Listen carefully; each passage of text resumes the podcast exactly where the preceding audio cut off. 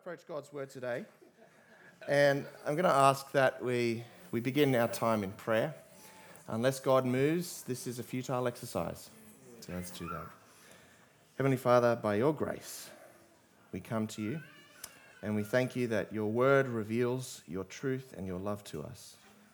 May our hearts be open and our eyes ready to see your gracious kindness to us, mainly through Jesus Christ. In your name, amen. Five minutes. You have five minutes to be at the returning place of that Hertz truck by 12. My wife gives a phone call and she says, Look, we're running late. And they say, No, gate's closing at 12. Now, that is a challenge because it's already 10 minutes to 12 and the trip's going to take 20 minutes. This is yesterday, by the way. Um, our family's moving home, and we'd rented a Hertz truck, and we have to return it. Uh, it was a bit ambitious, perhaps, to move the whole house in half a day.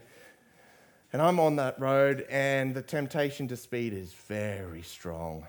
You know, can I get away with doing 110 in the 90 zone? Is it worth the cost of a speeding ticket? No, because then if I do that, then that's going to make me take even longer to get to the Hertz returning place because I'll be pulled over. All right, slow down, okay, slow down, slow down. The tension is just rising, the stress levels are there. Am I going to get there? And unbeknownst to me, Jamie had uh, rung them up and she had assertively said, Well, actually, you made him a little bit late in the morning, so please, and I, I don't know her tone, but um, I'm sure it was, it was encouraging. Uh, please keep the gates open. And I arrived there. Um, at, at 12 at 12:05, I pull into the gates, and they said, "Oh, have they filled up the truck with diesel?" And I said, "Oh no, sorry, I didn't get time for that." But I made it here. What can you do? And oh, you know, the stress comes right down until I'm sure the next stress arrives. For example, we couldn't find one of our um, speakers, our Marshall speaker, and we're like, "Where is this Marshall speaker? We only bought it, you know, two weeks ago. Uh, just brings some tranquility to the house." And in the move, we can't find it. And, um, you know, there's another peak of stress, and then you hit the bed at nine o'clock. And you've got to preach a sermon the next day. Uh, no, that's all good. It's God's grace. Um, but by God's grace, I had this all prepared beforehand, so I didn't have the stress of thinking, how am I going to get this done in a house that's still in a state of chaos? So, our topic today is on sanctifying the ordinary mental health a very, very important topic, a sensitive topic, and yet we need to approach it with boldness because, as we'll see, God's word speaks directly into this topic of mental health. Sanctifying the ordinary series looking at mental health. Now, as even from that story that I um, shared with you, you could hear the points and you could probably visualize where my mental health was, peaking at certain points where I was more stressed, with a relief of I made it in time for that truck and I came back to more of a normal zone of stress. And I want to actually begin by defining some of the terms and identifying the commonality of this human experience of what mental health is. We've got to be on the same page so that we don't approach this topic in an unhelpful way with misunderstanding. And certainly, with this kind of topic, uh, we want to be on the same page, otherwise, it could lead to gross misunderstanding. So that's what we're going to do. And then we're going to actually approach it from a biblical perspective. So the first little bit's going to be about definitions, but definitions are important. We have to make sure we're on the right, um, on the, uh, under the right definition at the same point of understanding. So I'm going to share with you three uh, definitions. One's mental health. What is mental health? Mental illness and mental disorder. So we're going to start off with mental health. This comes from the World Health Organization. Mental health is a state of mental well being that enables people to cope with the stresses of life, realize their abilities, learn well, and work well, and contribute to their community. Underpins our abilities to make decisions, build relationships, and shape the world we live in. That's mental health. So everyone has mental health. Everyone just like everyone has physical health. And I'll explain a little bit further. Next term we need to define is mental illness. Mental illness. This likewise um, is an important term to define, and this comes from the National Study of Mental Health and Wellbeing, uh, from the um, important organisation there from the government. And it reads Mental illness can be defined as a clinically, so it's observable, diagnosable disorder that significantly, so you're looking for the key words there, interferes with an individual's cognitive, emotional, or social abilities. That's a mental illness. So everyone has mental health, but not everyone is at the same time experiencing mental illness. Only a proportion of us that may be experiencing that. Finally, mental disorder. Mental disorder. A mental disorder is characterized by a clinically observable significant disturbance in an individual's cognition, emotional regulation, or behavior.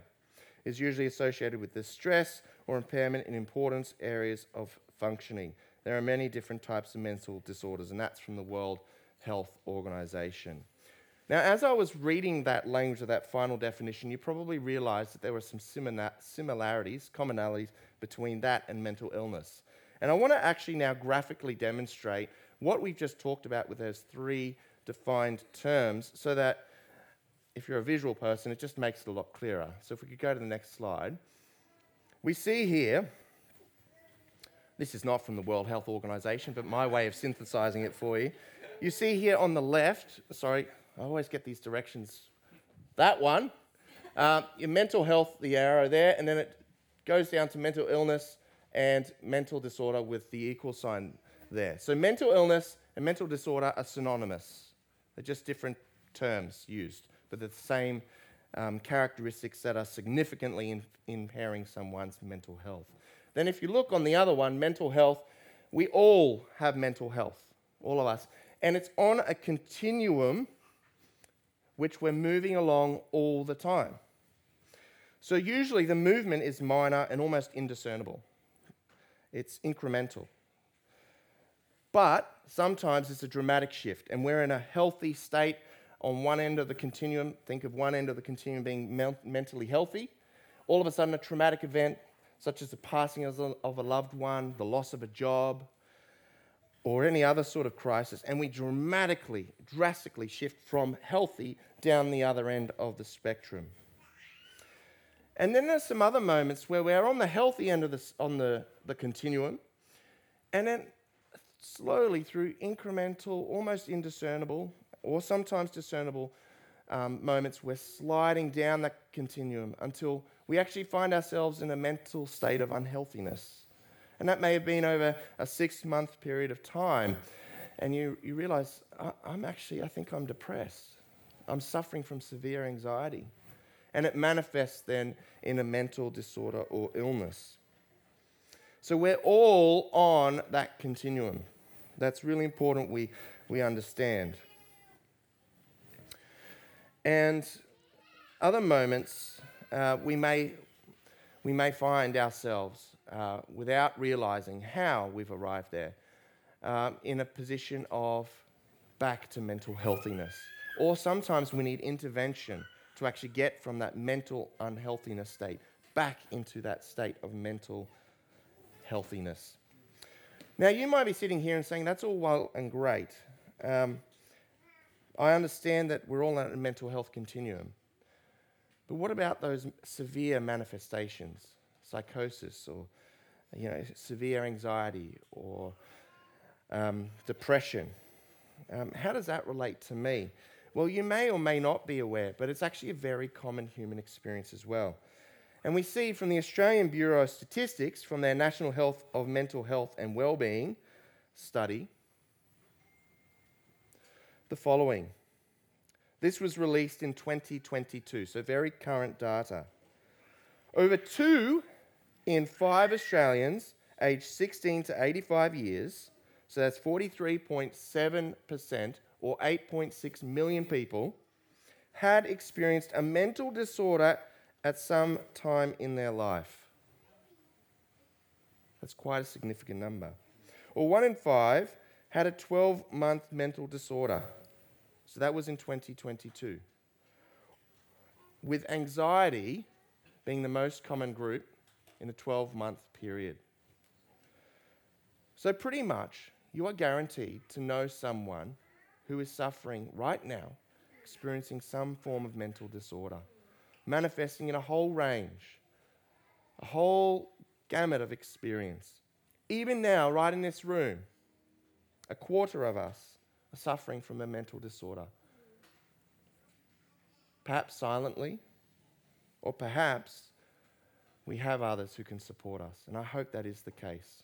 And my hope is that at the end of this time together, learning from God's word and understanding mental health, we come to have a deeper place of empathy and connection. That we come to understand that mental health is a common human experience. And statistics also show that it's an experience that at some point you are most probably going to experience a mental disorder in your life, or, ex- or at least uh, an extreme form of mental health unhealthiness we need to recognize also, individually and collectively, that we might sit at different ends on the, the, spectrum of understanding about mental health right now. Some of us might have come from a cultural background or a family growing up situation where mental health, yeah, I'm sure mental health, we're all healthy, but mental illness, that doesn't exist. What's mental illness? They're just crazy. They're just cuckoo. Psycho. Did you hear about such and such? They've lost their brain. We may have come from that family context, that family situation, even a point of denying its existence. And people have been suffering in silence in that cultural background. Some of us may be on the other end and we're quite well educated. And we understand deeply um, that mental illness is a reality. We may understand it personally or in a clinical sense. And yet, it may actually remove us from a sense of empathy and connection, ironically, because we come across arrogant, that we, we know it, and therefore, those who don't know it, oh, they're ignorant, they're stupid. Or there might be some of us on that spectrum who know a little bit, know a little bit, but not enough. But hopefully, at the end of this time together, we come to understand enough so that we can at least connect and have a degree of empathy, that we can enter into that space of mental health with compassion and understanding, and ultimately with a Christ like disposition of love. We want to. We want to come to a place where people can feel that they can open up to us and not receive condemnation, not receive a label of judgment. Knowing, however, that this does not necessarily, in having all of this knowledge and, and having this ability to connect with someone else and empathize, does not necessarily reduce their suffering. God, in His own wisdom, may have placed them on this journey of suffering for a season that they will have to endure no matter how much wonderful support they have around them. And we will get into that. And with all of this in mind, may we bear, hopefully, the words of Romans 12:15 that says, "Rejoice with those who rejoice, and weep with those who weep." Rejoice with those who rejoice and weep with those who weep. That's Romans 12:15.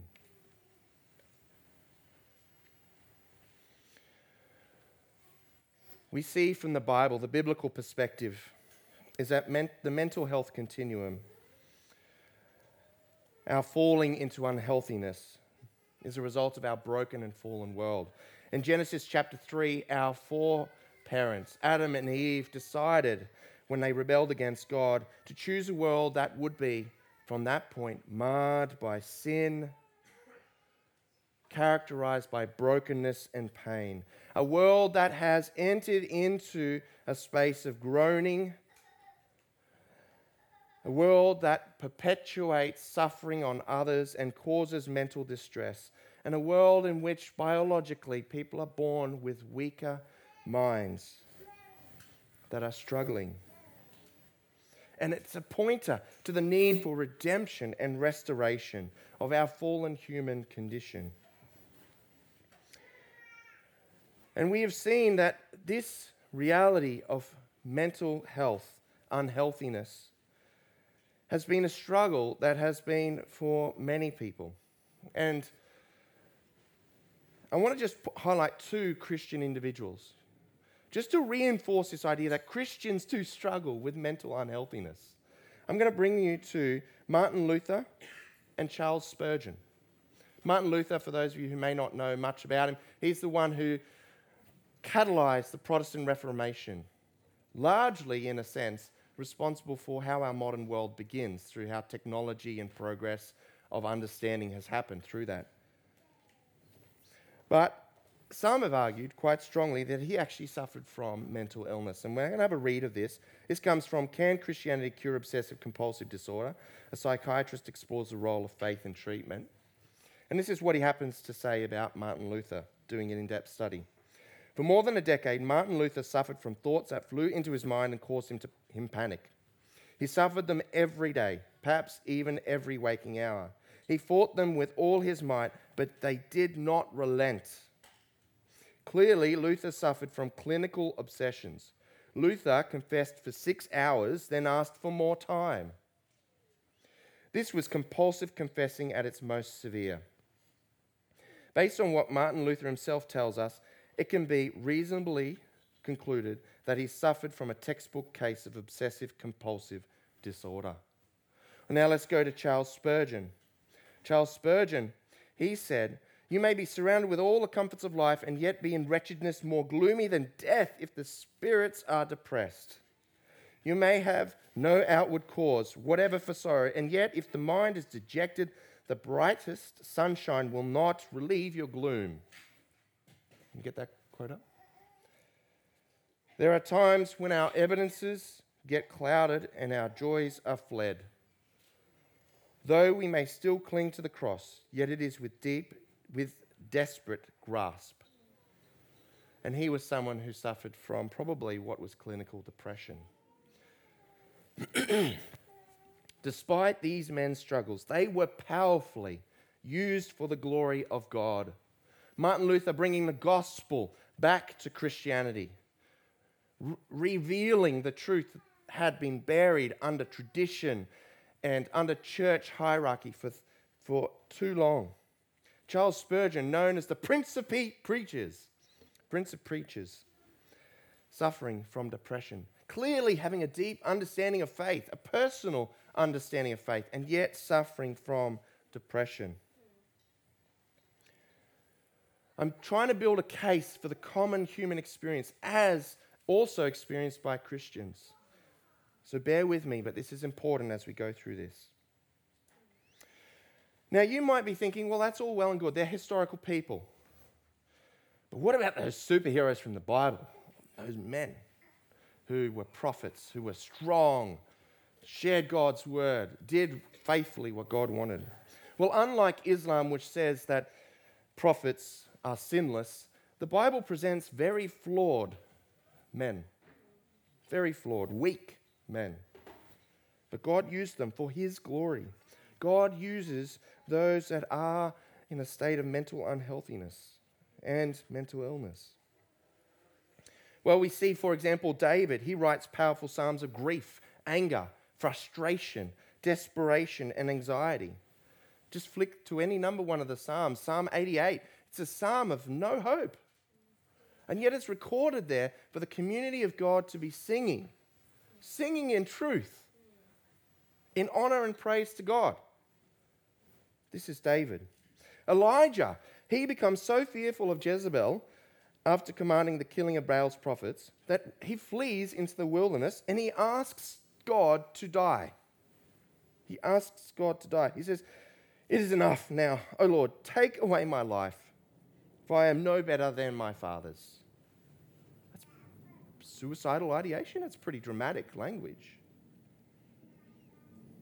Or Job, whose grief and agony in his mental health unhealthiness was so severe that he lamented the day of his birth. We read in Job 3 1, he says, He cursed the day of his birth.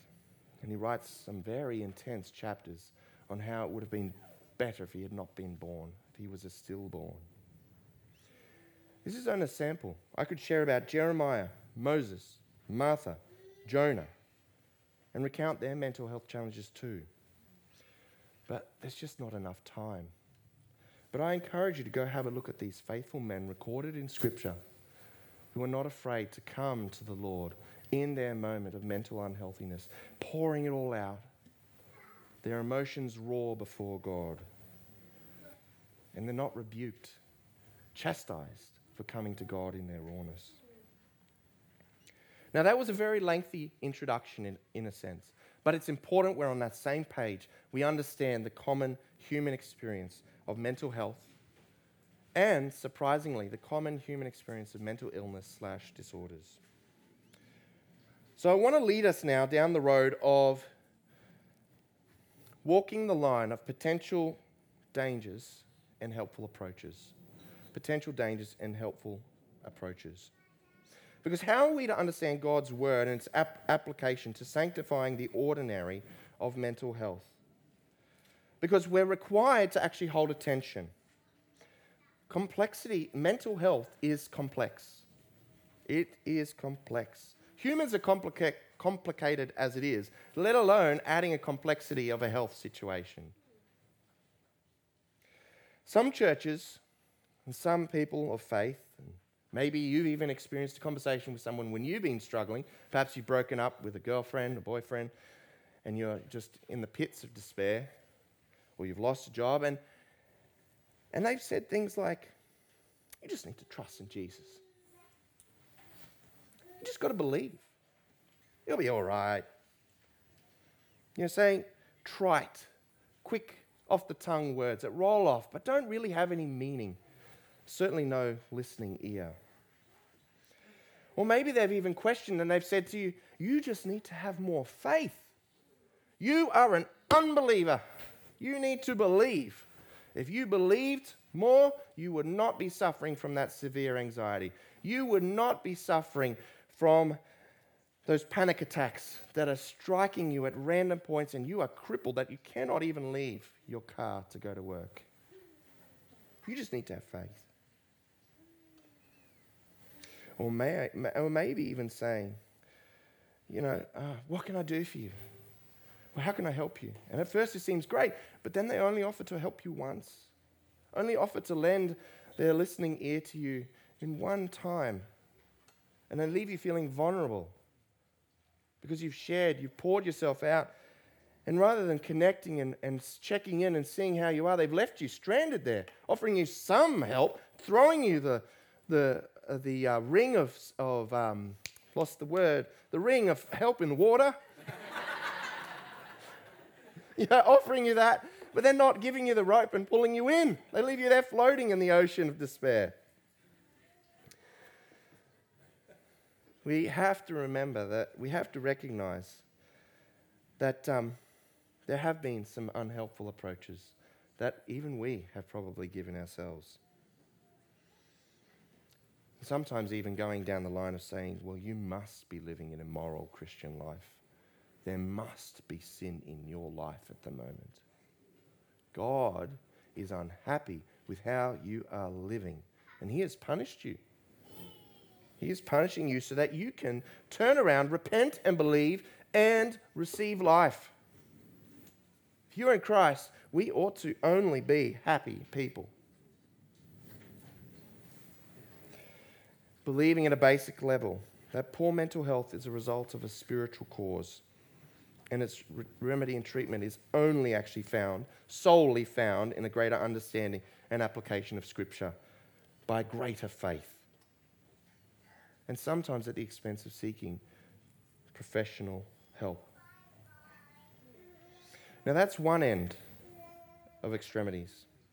There's the other end, mind you. We're saying, well,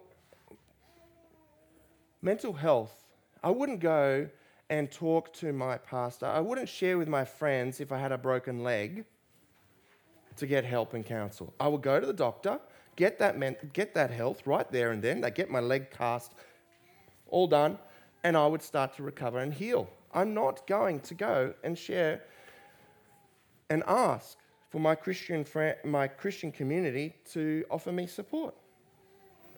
Sure, they can help carry my crutches and help me when I need, you know, in other physical things, but I'm going to go to the doctor. I'm going to get that resolved.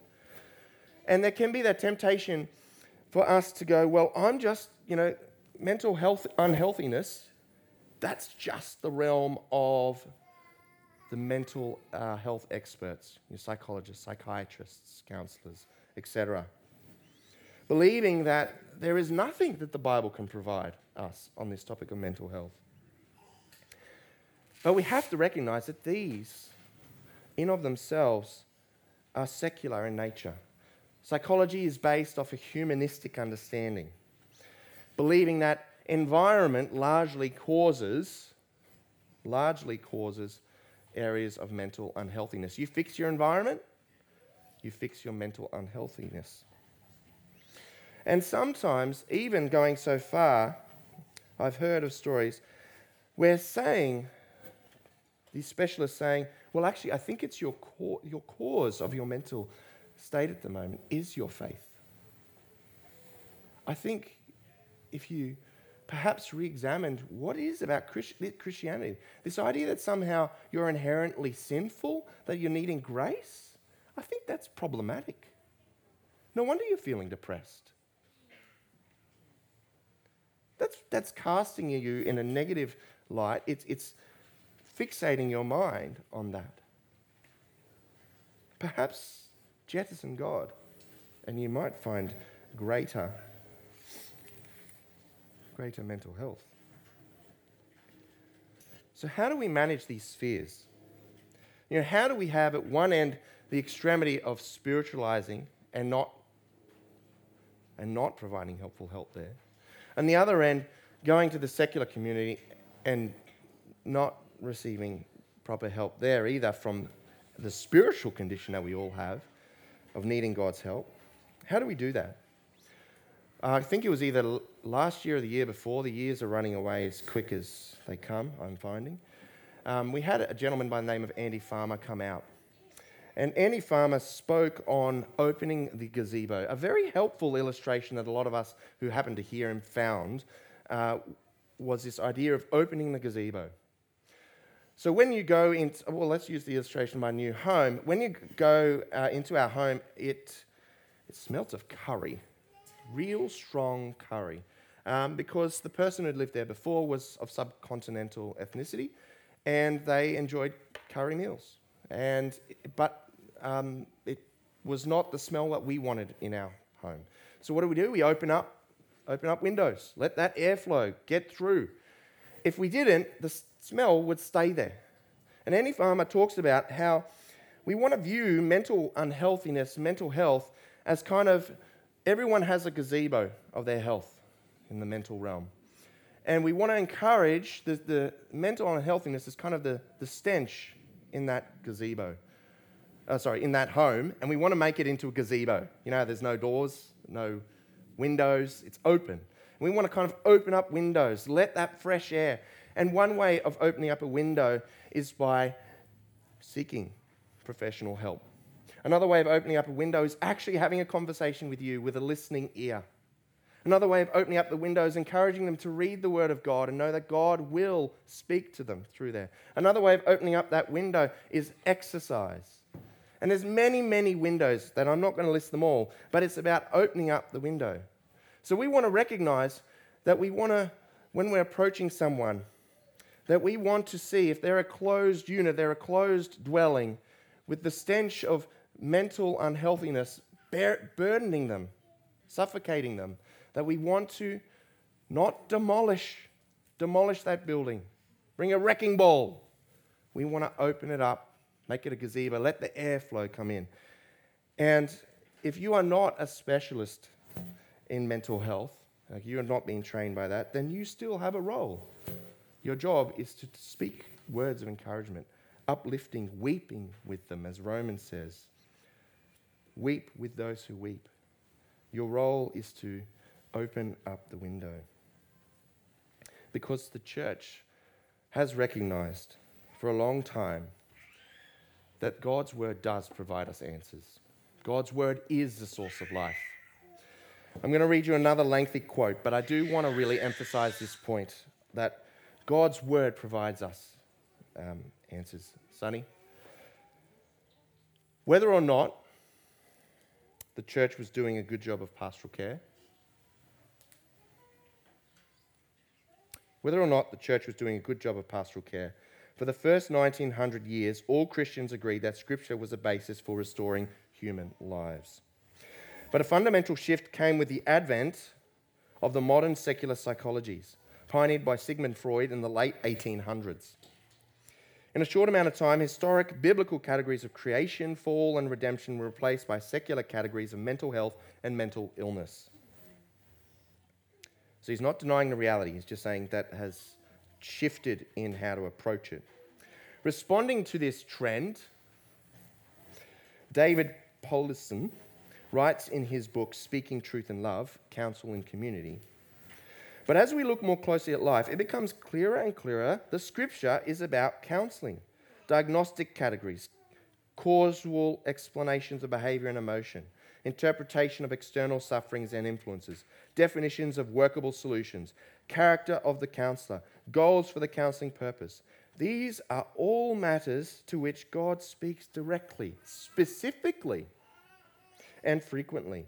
He calls us to listen attentively and to think hard and well and to develop our practical theology of conversational ministry. I want to highlight that last little, last little bit there.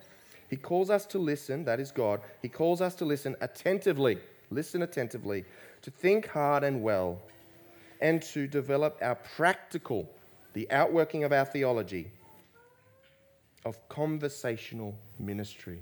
God has called us all to be Christian counselors.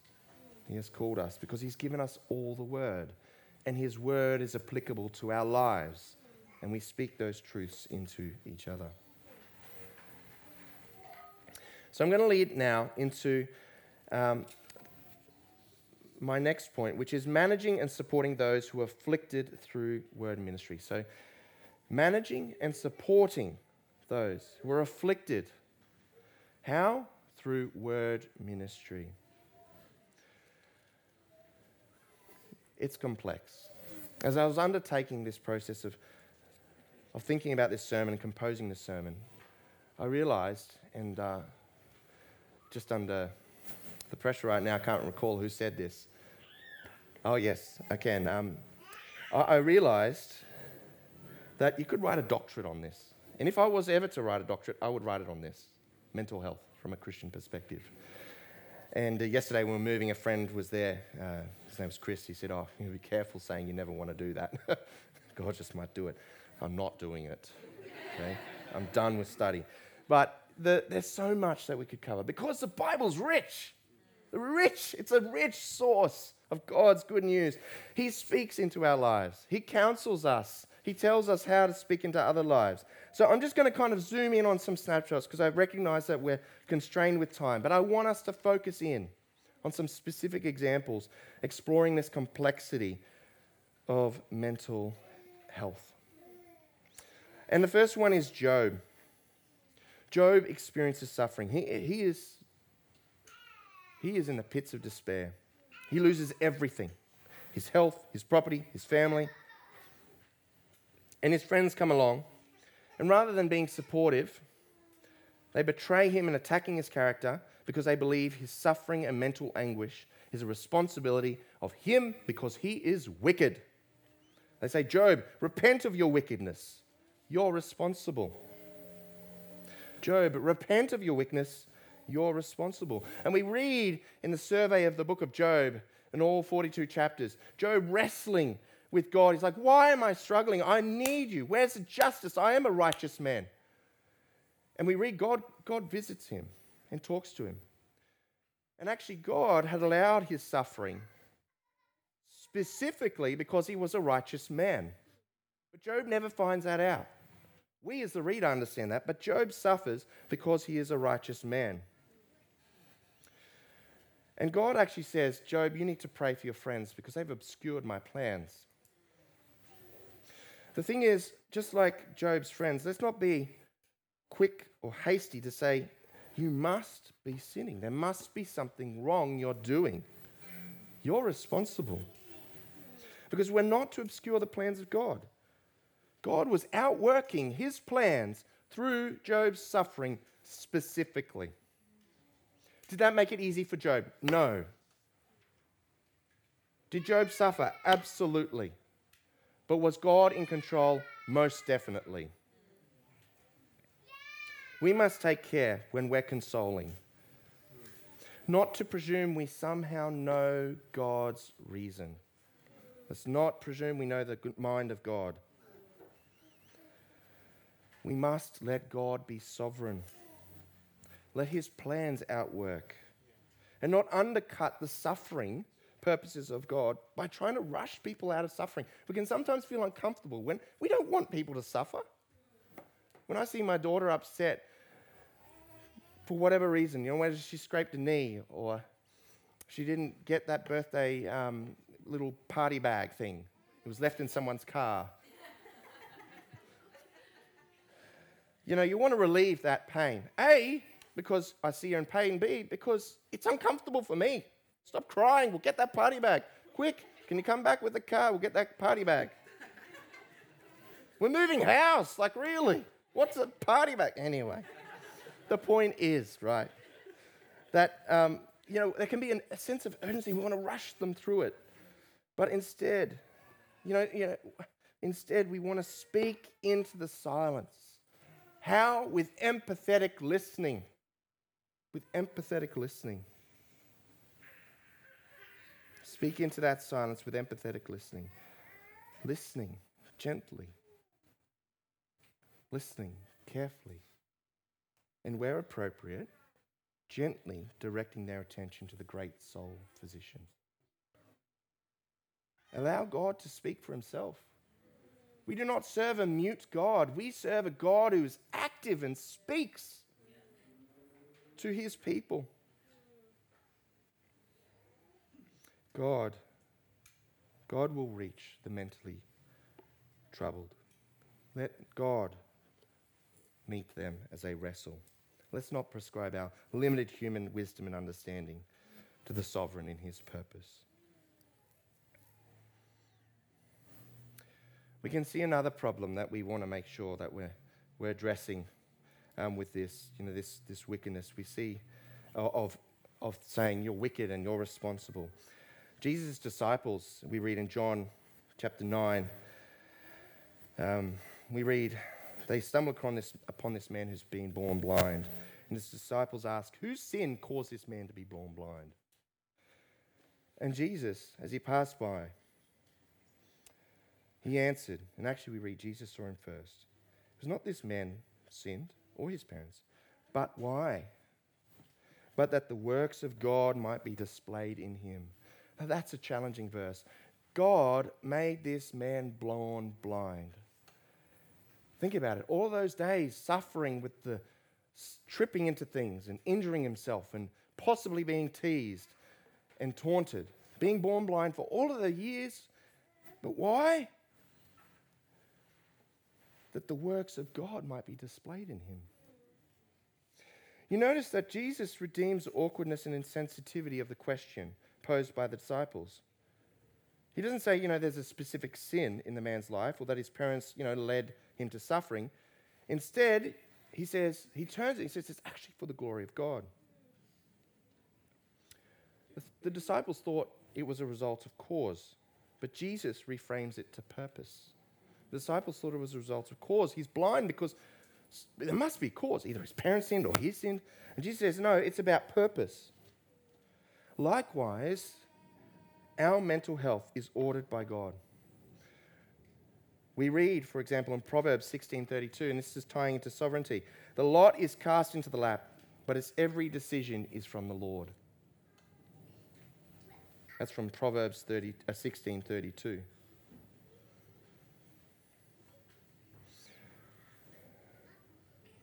Or Paul with his thorn in the flesh in 2 Corinthians 12. He pleads with God, remove it, remove this. Or Job pleading out to God, God, why am I suffering? How is this just?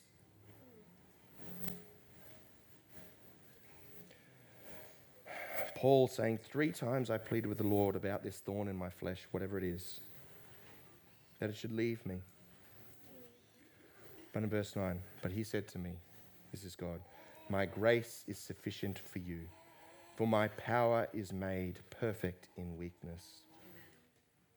My power is made perfect in weakness. God is sovereign, and He sovereignly has your mental health in His hands. It's not out of His scope.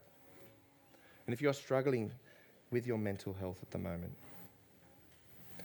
then recognize in that difficulty and, and in that pain that God knows. He's not aloof, He's not unawares of your suffering. And plead with Him to take it away.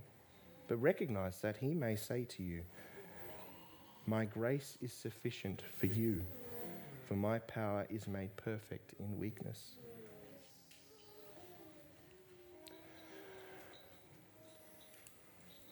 On the other hand, we don't want to go to the extreme again. And once again, coming back to this complexity of it all and handling it with wisdom and care. And if you don't know how to do that, then plead with the Spirit to meet you, and He will. He's our comforter, our counselor. We want to recognize that sometimes mental unhealthiness is caused by sin. It is. And it's an opportunity for us to actually examine our hearts and to recognize that we need to repent. For example, in the Psalm 51, David says, Purge me with hyssop, and I shall be clean. Wash me, and I shall be whiter than snow. That's Psalm 51. Purge me with hyssop, and I shall be clean. Wash me, and I shall be whiter than snow. Let me hear joy and gladness. Let the bones that you have broken rejoice. And this is in regards to the affair he had with Bathsheba. and he says, For when I kept silent, my bones wasted away through my groaning all day long. For day and night your hand was heavy upon me. My strength was dried up as by the heat of summer. That is from Psalm, the second part there. My, uh, sorry. Yeah, my heart is dried up as by the heat of summer. Sometimes people have pursued immoral, immoral paths, and their mental unhealthiness is a result of a conflicted spirit, being wrestled and torn between following the desires of God and His right ways as found in His Word and following the desires of their heart, being pulled and tugged by the desires of the flesh. And as that wrestle because sin breaks us, it's destructive. It is destructive. And in those moments, it might be our difficult task, in context of relationship, to actually gently rebuke our brother or sister. Gently rebuke. Having them acknowledge their sin to God, confessing their transgressions to the Lord. Why? Because God will forgive the iniquity of their sin restoring the joy of his salvation. Restoring the joy of salvation. So we need to hold this tension, this complexity, this soup of mental health. It's not like nice ordered Weet-Bix. You pull them out of the boxes, you know, they're there in a little block, put it in. You need to have a ladle for soup and it's messy and it spills all over your countertop. It's not like that. It's complex. Yeah.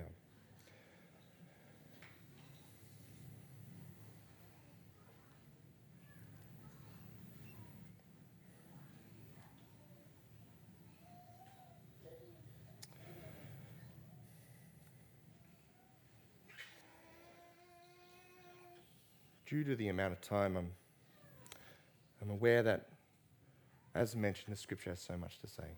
And I have so much here, so much gold. But I can't share it with you all. I encourage you to go and explore the Word of God. If you're in a mental unhealthiness state, explore it and implore God to meet you. Read the Psalms and say them as your words. Read the stories of characters who are suffering. Press into one another in the body of Christ, drawing near to one another, embracing one another. Press into the Spirit if you're in Christ, knowing that He is the comforter, the consoler, the ever present presence of God in your heart. And pray that the peace of God that surpasses all understanding will guard your heart and your mind in Jesus Christ. Guard the soul. That God will give you contentment even though you struggle. This is Paul writing in Philippians. He says he's writing from prison.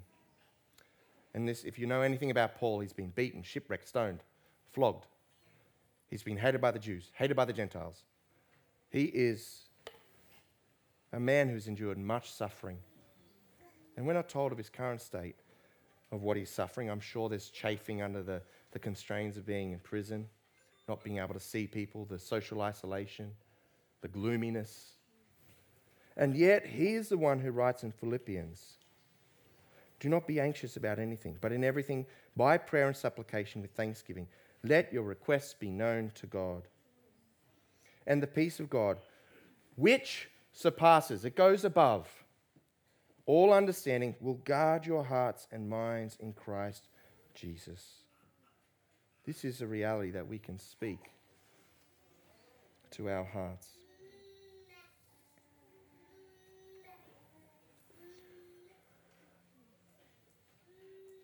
But our greatest strength, our greatest comfort, our greatest truth is this that Jesus, our high priest, has experienced mental health challenges. Never experiencing mental illness or mental disorder, but mental health challenges unhealthiness. This means that we have a high priest who's able to empathize with us. He's able to sympathize with us. As Hebrews says, we do not have a high priest who is unable to sympathize with us, with our weakness, but one who in every respect has been tempted as we are, yet without sin so we can draw confidence to the throne of God. Confidence to the throne of God that we may receive mercy and find help, grace to help in the time of need. And Isaiah reads that he was despised and rejected by men, a man of sorrows and acquainted with grief. Jesus wept. He was not sunshines and roses and walking along fields of daisies all the time. Jesus experienced mental unease, mental unhealthiness. We read of his moment, the climax, the moment which determined whether we would be redeemed and saved sinners in that garden. And it cost him. It cost him greatly, mental health wise. We read in Mark 14 32 and Luke 22 44 that they went to the place called Gethsemane. And he said to his disciples, Sit here while I pray. He took with him Peter, James, and John, and he began to be greatly distressed and troubled. Greatly distressed and troubled. And he said to them, My soul is very sorrowful, even to death. Even to death. And Luke, it says, in agony, he prayed more earnestly, and sweat became like drops of blood falling down to the ground because he, in his divine, human, 100% God, 100% man, did not want to, on a one level of will, go to that cross. He knew what involved. He knew it involved death and spiritual death at that, disconnection from his Father as Jesus, God, human man. And in that garden, he is praying earnestly. Sweats, drops of blood from the mental anguish. God, is there any other way you can take this cup from me? Any other way. He is suffering. He is suffering. He is, he is alone. His disciples are sleeping. This is his hour. John uses the word, this is our hour. His hour had come. And in his hour of greatest need, what are his disciples doing? They are sleeping. He is alone in the garden, praying earnestly to his heavenly Father for relief. But he doesn't. Not my will be done, but yours be done. Not my will be done, but yours be done. And in that moment, he resolves to go and finish the task. To go and finish the task for which he had come. And if he did not finish that task, we would be damned. But he resolves to go to the cross. In that mental unhealthiness, that anguish, that pain, he goes to the cross. He experiences flogging. He experiences the anguish of the wood rubbing up against his back. He experiences the nails being driven through his hands and feet. And he hangs on that cross and he yells out words recorded in Psalms My God, my God, why have you forsaken me? Deep anguish. And he hangs on that cross. Because it is God's will and purpose to save sinners who he has known before the foundation of the world, predestined in love to bring you to him. Jesus hangs there and he breathes his last breath. And it is accomplished.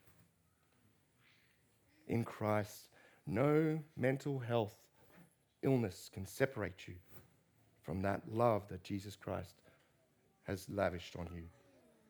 That the Father has willingly done to bring his children to him.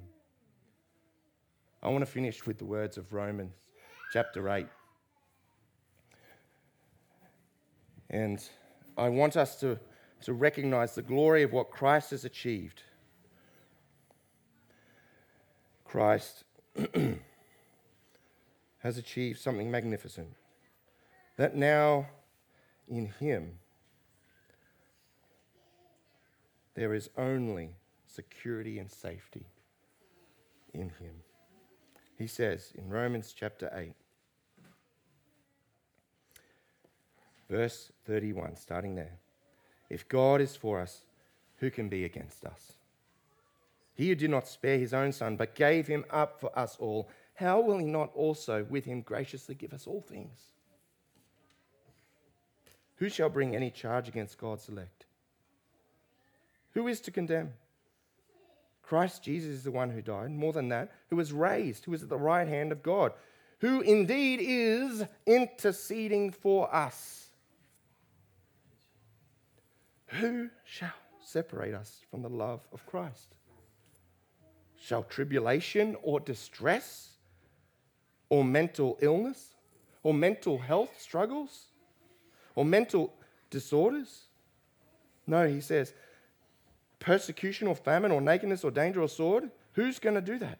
Who can separate us? And he says in verse 37 triumphantly, No, in all these things, we are more than conquerors through him who has loved us. For I am sure that neither death nor life, angels nor rulers, nor things present nor things to come, your mental health now or in the future, healthy or unwell, nothing, height or depth, nor anything else in all creation, all creation will be able to separate us from the love of God in Christ Jesus our Lord.